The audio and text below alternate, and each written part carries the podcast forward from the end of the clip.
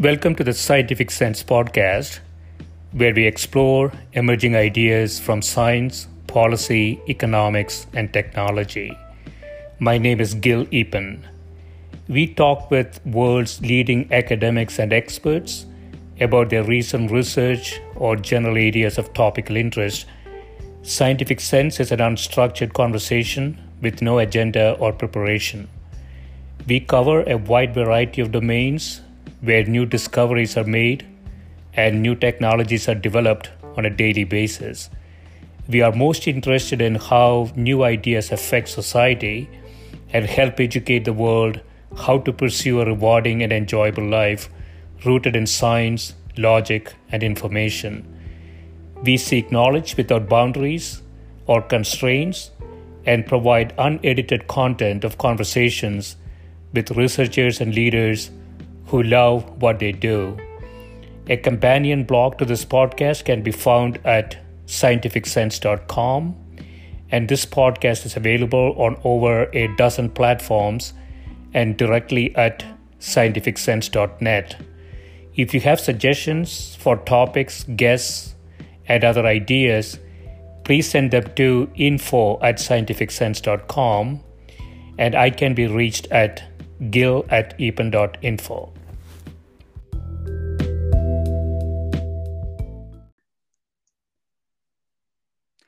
My guest today is Lee Badgett, who is a professor of economics and co director of the Center for Employment Equity at the University of Massachusetts Amherst.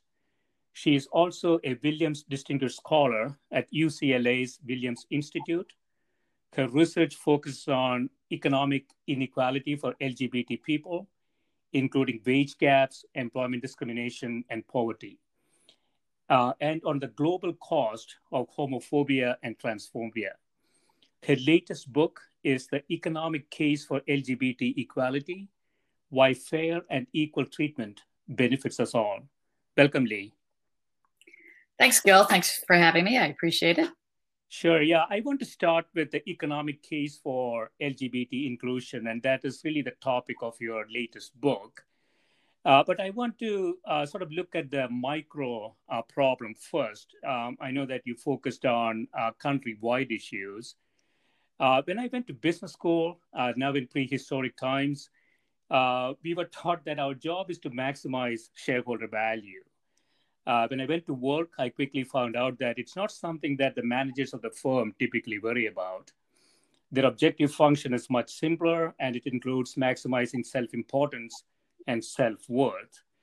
Uh, but if this uh, principal agent problem did not exist in firms, anything other than inclusion of all will be irrational.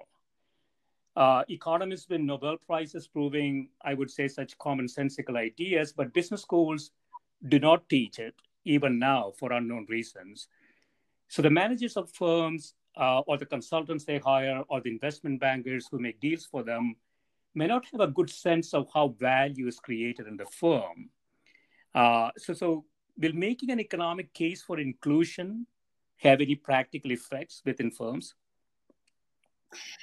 I think it can, but I think it doesn't happen on its own. And I think that's kind of what you're saying. I mean, economists talk at this very high abstract level about um, uh, uh about incentives uh, to to do the thing that will maximize shareholder value or whatever it is. And uh, and exactly what you just said uh, is important to to take into account. You know that there are people at the other end of these theories, and what they do might be guided by theories, but it might be uh, that you need a lot of of uh, of people to fill in the gap, right, between yeah. the theory and the practice. And I think. Um, uh, although I am an economist, I like to think of myself as also a practical person with some knowledge about institutions and the real world. And and what we know is a lot of times uh, employers only change their policies when their employees come to them and say, "Hey, let's talk. We think we're being treated unfairly, and uh, uh, you may not realize it." But let's tell you kind of what's going on. So, this is actually how a lot of change took place in corporate America related to LGBT people and LGBT rights. This has been going on for decades now.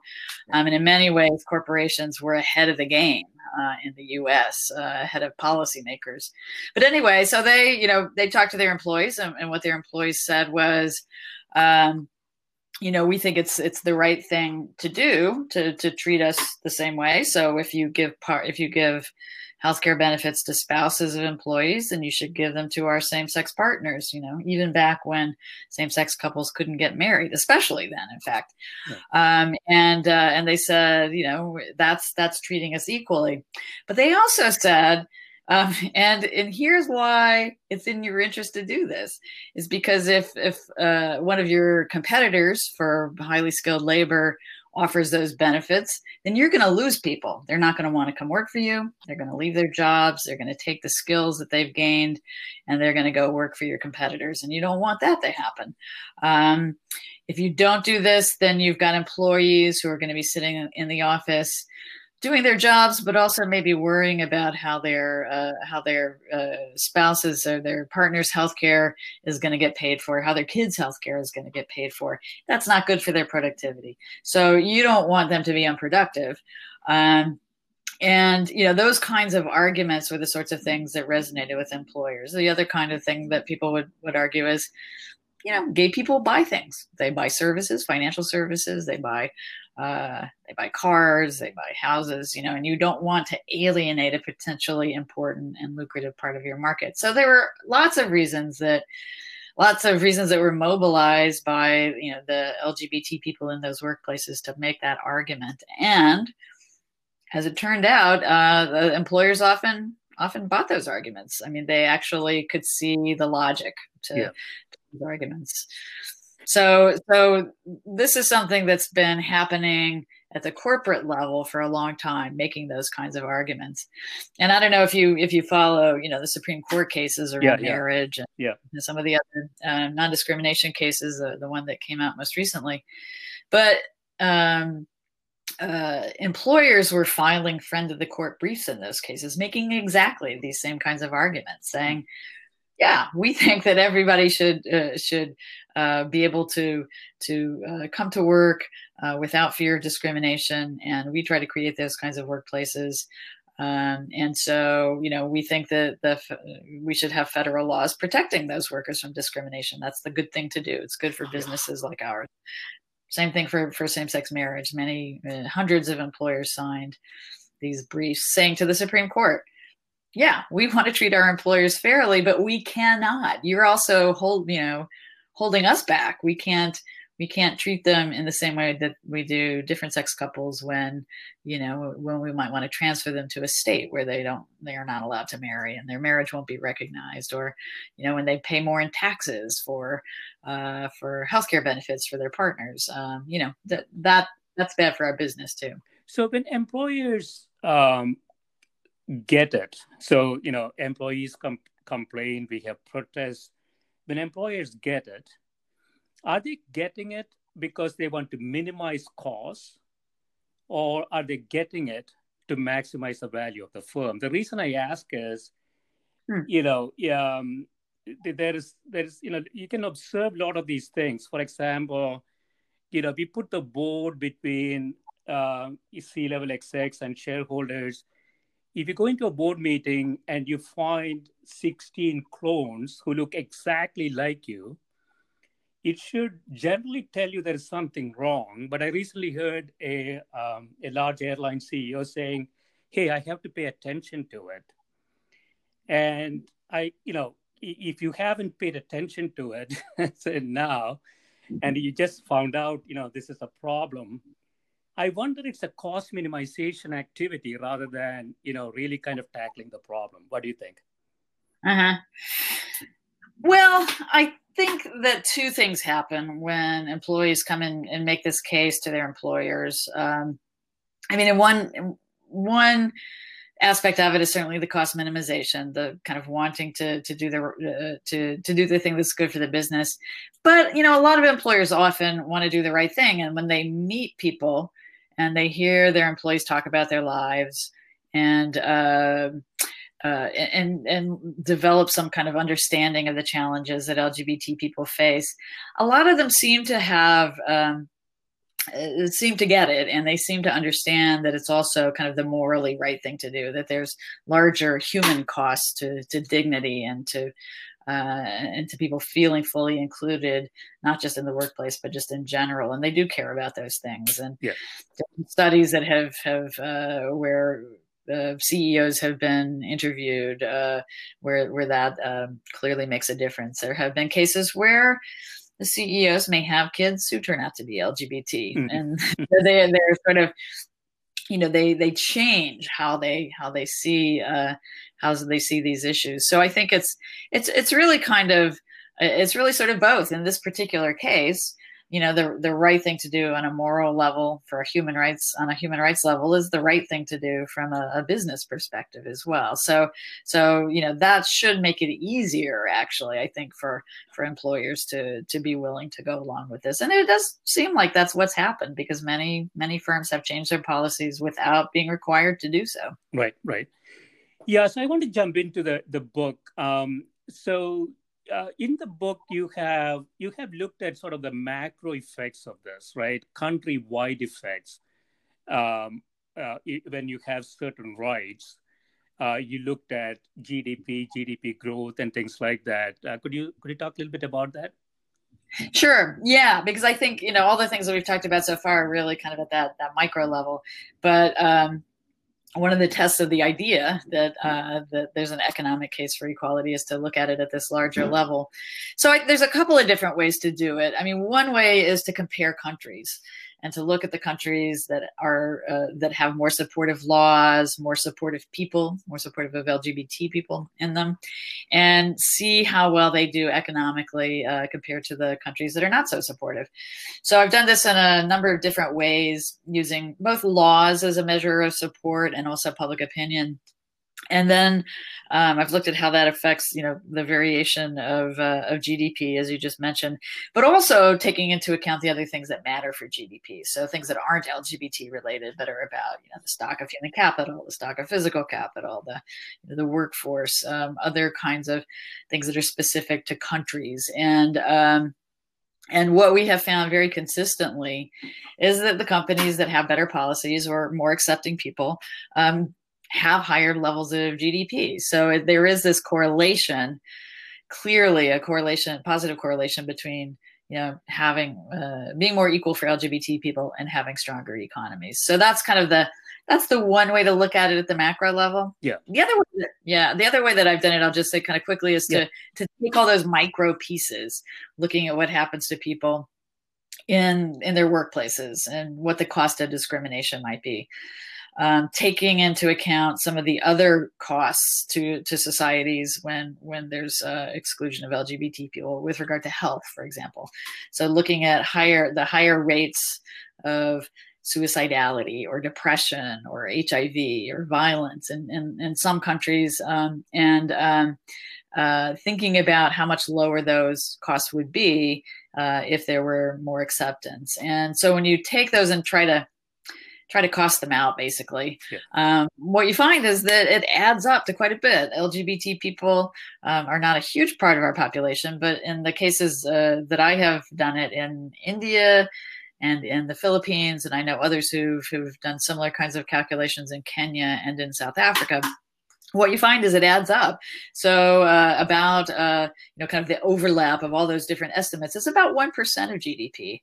Um, so that's a much more of a kind of a causal effect. You're sort of saying, you know, here's what happens to LGBT people, and here's how that adds up to the cost to the economy. So and so both looking at it that way and looking at it across countries, you can see in a really tangible way what the what the cost might be. Right, right. Yeah, I sometimes wonder, Ali, I want to get your perspective on this. You know, is is inclusion an attribute of how advanced a society is? Uh, and if so, you know, it would be correlated with a lot of different things, uh, including happiness and and potentially economics as well. And you know, if you sort of rewind time, um, 50,000 years ago, when Homo sapiens started, we had no inclusion. We had clans who did not admit people from other clans. Uh, and we progressively um, changed that over time. So we have increasing inclusion. Uh, in that context, is inclusion really an attribute of how advanced a society might be? Well, I think that's a that's a tricky question. I mean, if you think about advancement as you know having stronger economies, um, or other things that we think would be good for uh, good outcomes like happiness or like uh, less e- inequality overall those kinds of things i mean i think um, i think it's likely that there that there are some kinds of connections there I have i i think that the pathways might be a little bit different but yeah. uh, but i think uh, i think it's it's entirely um, it's entirely possible that that will matter. I think it's it gets complicated though because a lot of things are going to happen at the same time. So I'll just give you an example of that. Those macro studies where we've looked at the impact of laws on um, on GDP.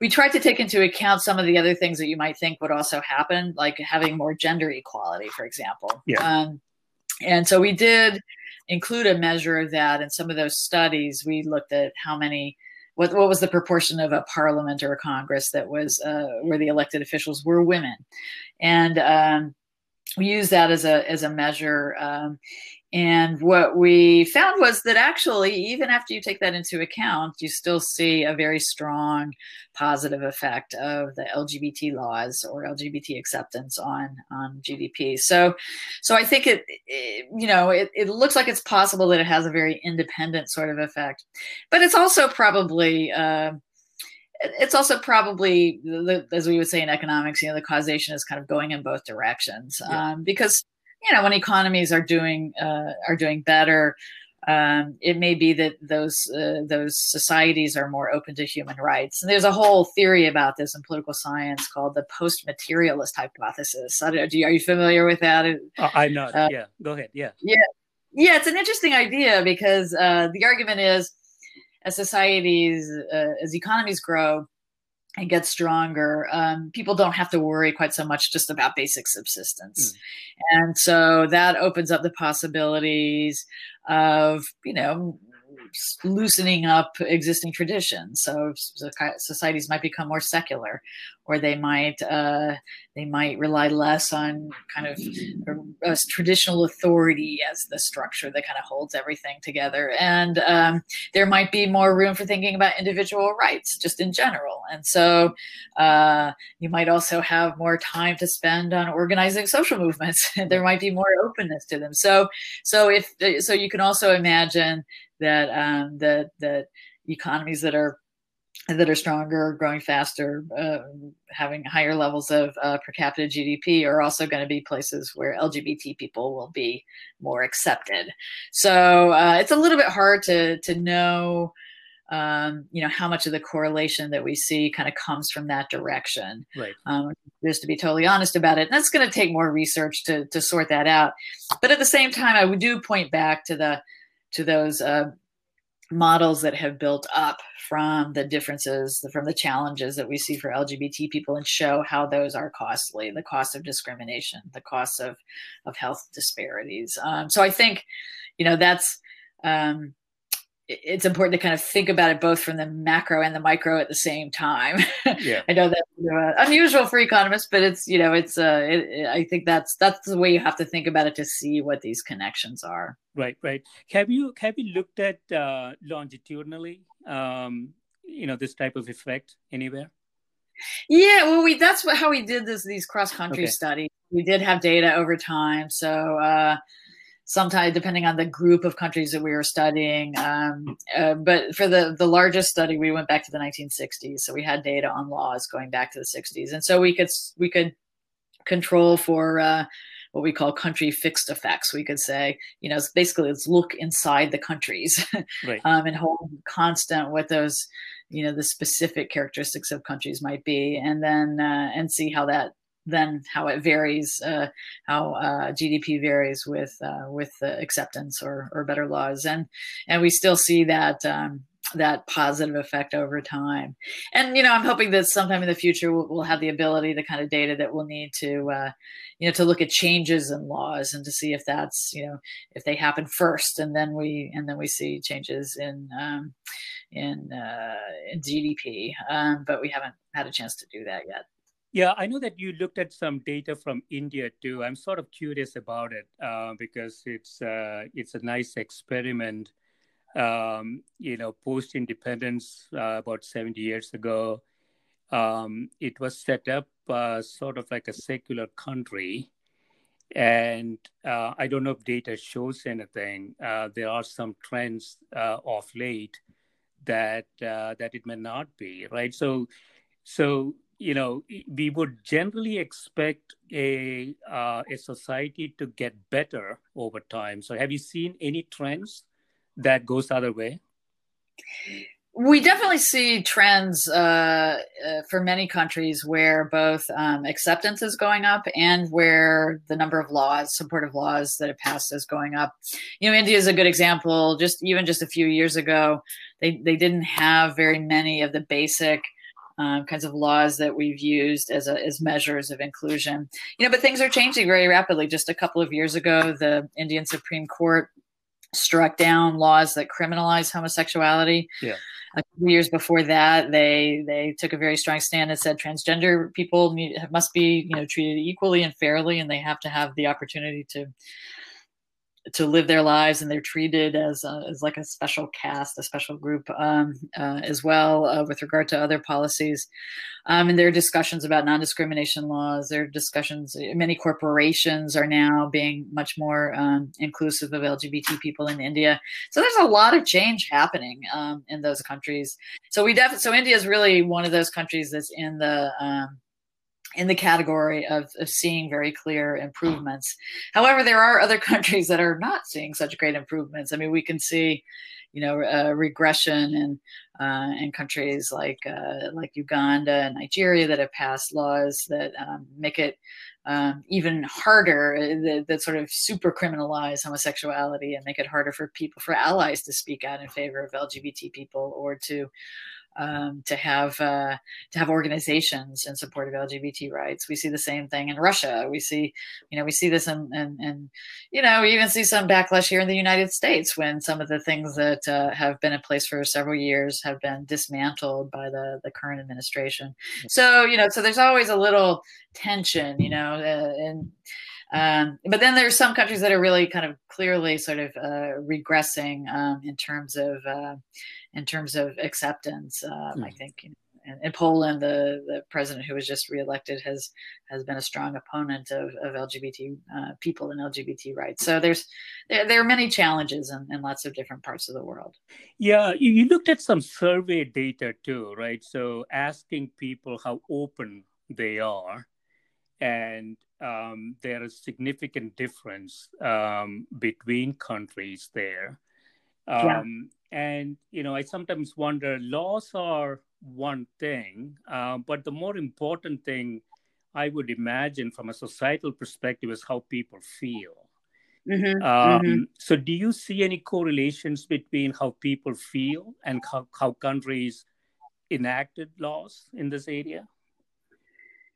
Yeah, that's a good question. You know, I know I think there's some political scientists who've looked at that, and they do see that uh, uh, that attitudes matter.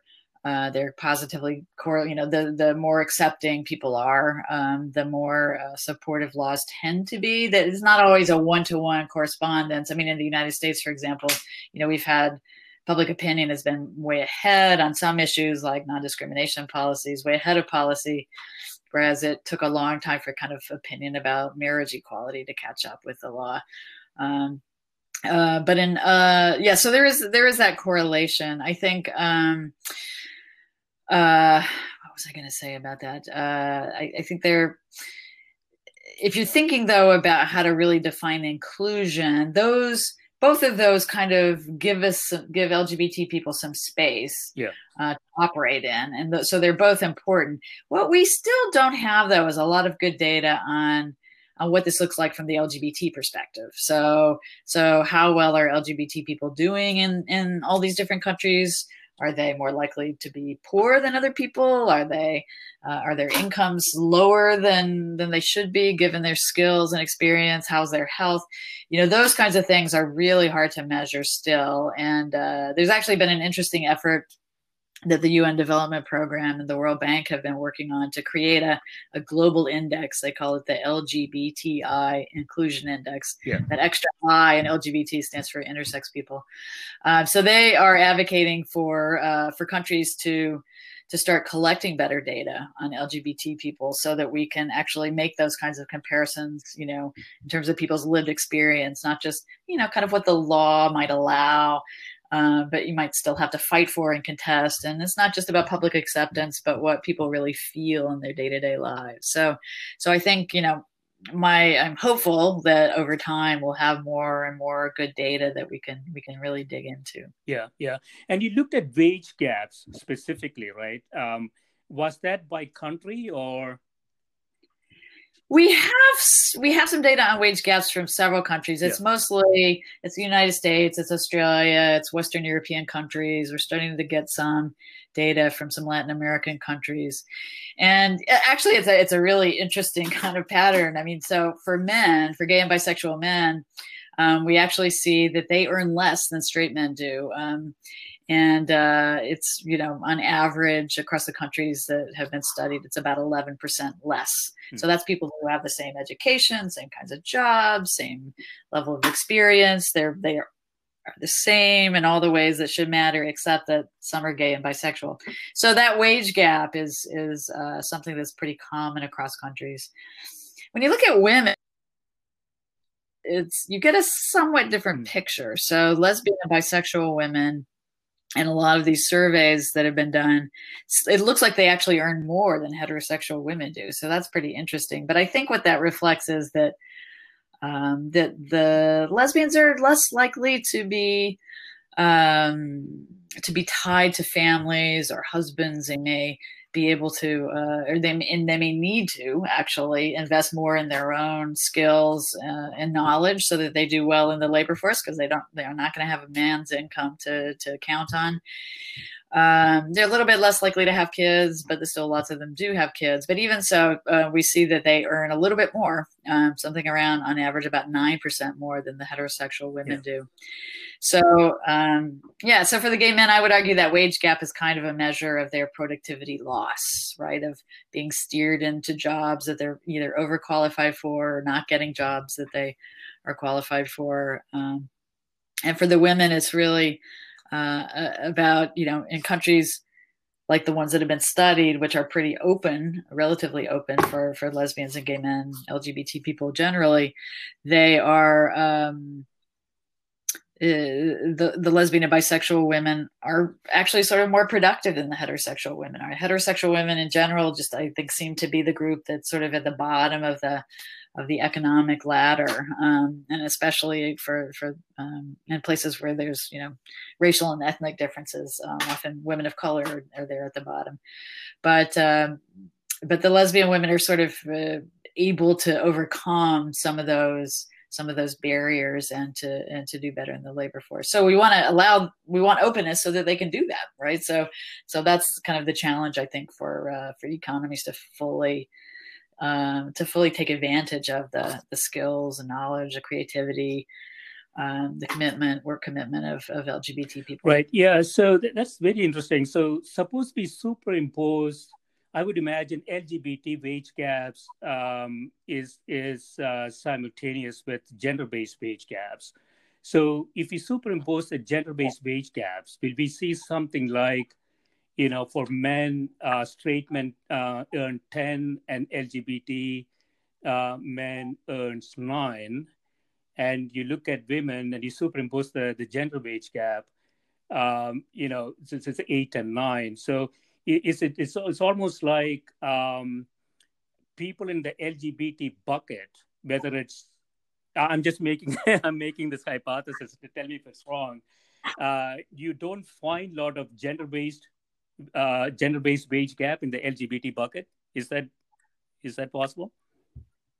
Unfortunately, that's not what happens. Yeah, so there actually are differences between yeah lesbians and gay men. Yeah, um, so it's you know if you had to sort of like put people in order of how well yeah. they do the heterosexual men would be at the top then it would be like the gay men earning about nine cents on the you know 90 cents on the dollar and then the lesbians would be somewhere below that but still above the heterosexual women. And in the U.S., I think the you know the wage gap right now is about is about uh, 80 uh, 20 percent. So it's a, the heterosexual women make about 20 20 uh, 80 80 cents on the dollar, um, and uh, the lesbians are kind of somewhere in between that 80 and 90 percent. Yeah, but but in general though, the gender wage gap will be lower uh, in the LGBT cohort.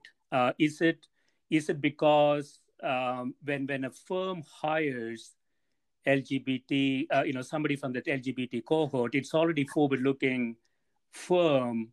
Yeah, so, so I'm asking is, is there a kind of a firm-wide data that might tell us how that gap is moving, both LGBT as well as gender?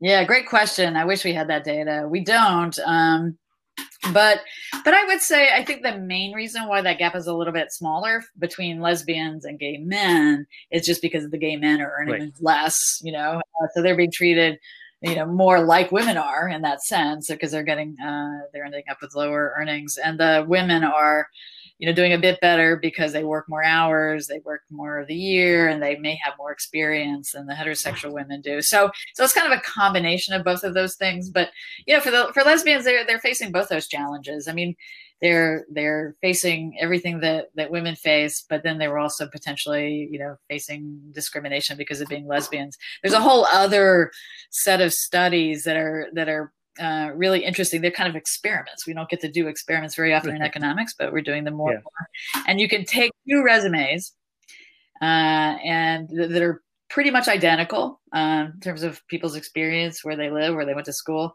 And if you label one of them in some way as being probably somebody who's LGBT, like saying I was in the LGBT uh, my college LGBT group, um, and you don't have that on the other resume, and you send both of them out there, both those hypothetical people to apply for jobs, what we find is that the the gay or the lesbian applicant actually is much less likely to get invited for an interview than the uh, than the one that's not labeled as LGBT. So let's call that the heterosexual person. So uh, so even though lesbians kind of look like they're doing better, you know, they're still likely to experience discrimination if they're really open. Um, and uh, so it's it's it's not clear that that advantage is something you can really take advantage of. You know, so you can't like should you go out and put that on your resume before you apply for a job? Hey, I'm a lesbian. I'm not gonna, you know. Uh, uh, not going going to fulfill all your gender expectations. No, that's probably not a good idea because because we know that there is this other kind of discrimination. Yeah, yeah. I know that you have been looking at this historically also, Lee. So, you know, except for the unusual regime that we are in today, uh, it sounds like you are generally optimistic that things are improving in the U.S. context.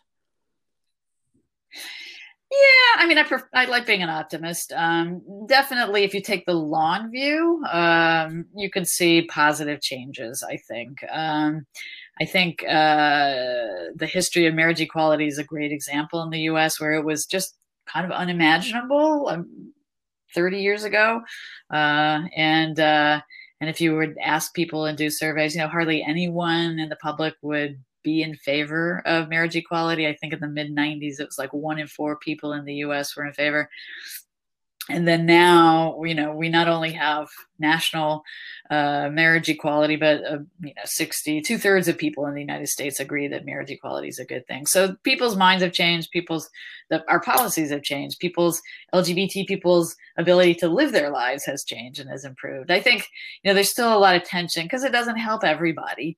Um, there's certainly um, a lot of ways in which some of the things that have changed for the better are going to help uh, more middle class LGBT people more. Um, you know, we I've been doing other research that shows that uh, poverty is very common in the LGBT community, especially for transgender people, for example, and um, and it's not clear that we have a that we figured out a good way to even understand what's going on there, um, and much less to actually um, develop policies that are going to improve people's lives at the at the very lowest end of the income distribution. So there's still a lot of work left to do. Even though I'm I'm I, I like to see the positive side of things that have changed over the over the longer right, haul. Right. Yeah. So in conclusion, Lee, you know, if you look forward five years, um, what what do you what do you realistically think? I, am talking the U.S. context now. What do you realistically think uh, we will be at five years from now? Um, and more importantly, what do you think are the specific sort of policy and firm wide or firm level, I should say, actions uh, that you anticipate um, happening in those five years? Okay, well, let's start with the firm yeah. side because I feel more confident about predictions there. I mean, I think, you know, I think that the the genuine change that's happened in a lot of companies will continue. Um, I think we, we're seeing um, companies still still evolving in terms of what that means. I mean, it doesn't just mean non-discrimination policies and partner benefits anymore. Now it means, you know, how are you, what kind of training are you giving your employees about LGBT issues? How are you managing transgender people's transitions in the workplace? What are you doing when there's when there's anti-LGBT legislation proposed where you operate? And you know, so companies, for example, are, are much, uh, many more companies are taking public stands, um, not just in favor of positive laws, but against the negative ones. Um, um, we're seeing companies, uh, I've been doing some case studies of IBM, um, and they were a pioneer in, uh, in something that they call self ID, that letting employees tell the company, their employer, that they are they do identify as LGBT. That way, that's good for for uh, LGBT workers because they can find each other. The employ, uh, employer can help them find each other. It's good for the employer because they, if they want to make sure they have a diverse, you know, pool for leadership development, for example, that they um, that they're tapping, they'll be able to know if they're tapping into LGBT people. They can invite people in. So, so those kinds of changes, I think, are things that firms are going to continue in the future. You know, looking more broadly, I think it's it's it's it's a challenge. I mean, I think there are uh, um, the the most recent Supreme Court decision that said that LGBT people are covered by the Civil Rights Act of 1964 um, against discrimination by employers is really important. You know, they said you know, yes, sexual orientation and gender identity discrimination are basically forms of sex discrimination. So that's already illegal. So that's all very positive, but there's still lots of other aspects of of uh, discrimination that are not prevented by that. So there, you know, I think there's a lot of room for legislation um, at the federal level to deal with credit and housing and public accommodations. Those are all going to be important issues to deal with. Um, there are, uh, you know, ongoing challenges around transgender people in the military about how you know federal policy will um, will treat LGBT people's issues in, in every possible context, from health to child welfare policies. So there's there's a lot that's that's at stake that's still in play now. What direction will that go? I mean, there's like there's two very plausible scenarios that are completely the opposite, going in the opposite direction. I think you know, and it's all going to depend a lot on what happens in the election in the fall. I think uh, you know, if we're going to have, you know, a continuation of the current administration, then, you know, there, there will be many battles. There will be many continued battles over these issues. I think, uh, you know, uh, there's another uh, candidate whose whose policies are going to be much more amenable to uh, to uh, LGBT people's rights and codifying those rights, supporting um, administrative efforts as well as legislative and judicial efforts to uh, to ensure those rights are um, enforced. So, so it's very hard to predict that. You know, uh, I guess you could just kind of fill in the blank of what you think is going to happen in November and sort of guess which path I think you know we're likely to go. Yeah. Um, so so i guess the thing is you know i guess the sum, summary is there's some things that i feel like are there's a lot of momentum you know uh, on the workplace side there's a lot it's a lot less clear kind of on the policy yeah side. yeah you know um, i'm optimistic because of i think uh, two two different things one is the power of social media uh, i think you know uh, it's going to have a huge impact on how policies are going to be made in the future i would imagine uh, mm-hmm. And then, you know, yeah, if you have a situation where the average age of policymakers is 75, uh, and they're making policies for the 20 year olds and 30 year olds, that's not a sustainable situation. And yeah, we already yeah. see signs that, that that's going to change. And so, social media coupled with uh, policymakers who are more in tune and touch with general population uh, could substantially remove all these complications. I think. Yeah, I think that's right. Over the over the longer haul, I think that there has been huge. Yeah, the the, the generational change will definitely benefit LGBT people. I don't think there's any question about that. Yeah, I would agree. Yeah. This has been greatly. Uh, thanks so much for the time that you spent with me. And uh, thank you. I've enjoyed the conversation. It's you. been great to talk to you. Thank you. Bye. Bye bye.